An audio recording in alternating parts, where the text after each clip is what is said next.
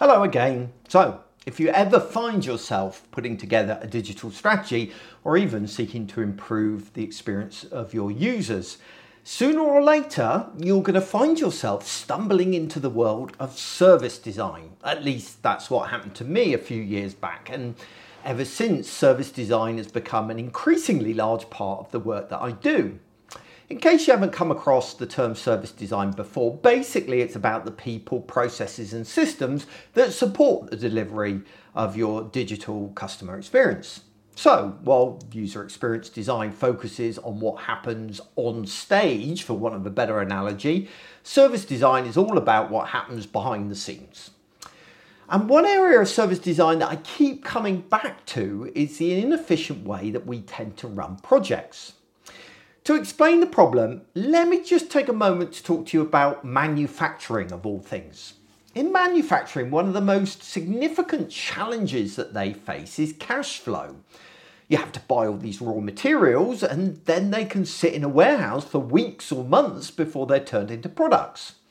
While in the warehouse, the value of those raw materials is unrealized and the company has to, you know, produce a product before they actually turn into a return on investment. They haven't got anything back yet. In fact, they're also probably paying money to store the items. Unsurprisingly, manufacturers are obsessed with focusing on turning those raw materials into products as quickly as possible. They want to recover their costs. Now, you might be thinking, what has any of this got to do with us? Working in digital. After all, we don't have to pay for pixels and they cost nothing to store. Well, although we don't have raw materials, we do invest time. Just think about it for a minute. Think about all those digital projects that your organization has on the go those apps, websites, social media platforms, email marketing campaigns, customer relationship management systems, content management systems. The list goes on and on, doesn't it? Also, not just the ones that are actually in production, there are also those that haven't yet kicked off or have stalled for whatever reason. Each one represents hours that the organisation has invested that are just sitting there, not creating a return. Even projects that haven't started yet have probably swallowed countless hours in discussions, meetings, budgeting, and planning. All that work without generating a cent of return for the company. So, what are we going to do about this problem? Well, for a start, you can run fewer projects. Most digital and UX teams have far too many projects in their backlog. Now, to be fair to them, that's rarely their fault. Various stakeholders across the organisation are constantly formulating new projects that they want to run and they have some kind of digital or user experience component.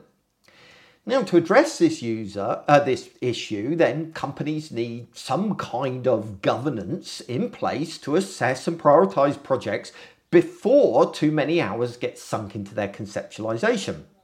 For example, you could ask stakeholders to submit a short business case for potential projects that are then assessed and prioritized with a variation of my digital triage technique that I've written about on my website if you're interested.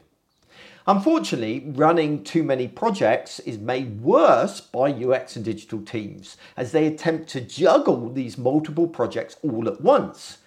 After all, they want to keep stakeholders happy, so I regularly encounter teams, or indeed agencies and freelancers as well, who attempt to run multiple projects simultaneously. Of course, that's fine if each project is fully resourced and that adding additional resources wouldn't actually speed up delivery significantly. However, often that's not the case. Instead, by constantly switching projects, these teams are delaying the delivery of any one of those projects in particular. And that means that no value is being returned for all those sunk hours across all of those projects. If those teams had focused on one project at a time, they could have delivered more regularly, creating a faster return on investment for those hours. And that actually brings me on to my final recommendation, which is to focus on delivering value regularly. Ultimately, all of this comes down to delivering value for the business as fast as possible. And that, that it should impact the way we run individual projects if we have that kind of mindset as we've covered in a few videos back, we actually have a habit of running large, complex projects that take forever to deliver. Unfortunately, that means it takes a long time for organisations to receive a return on their investment. But it also kills the project's momentum and leaves stakeholders frustrated. So instead, we need to be focusing on creating these minimal viable products and then iterating on them post launch so we're delivering value quicker. That way, the business can start to see a return on investment earlier. Now, I'm aware all of this is easier said than done. Unfortunately, that is true of a lot of the things in service design as a whole. It is hard to do these, these things. However, without addressing these kinds of issues, digital and user experience is never going to thrive in your organization. And perhaps even more importantly, without these changes, management and stakeholders won't appreciate user experience design or digital because they're not regularly seeing it create value. Of course, if you need help solving these kinds of problems or just don't know where to start and need to be pointed in the right direction, feel free to drop me an email to paul at boagworld.com. I'm more than happy to chat these things over with you.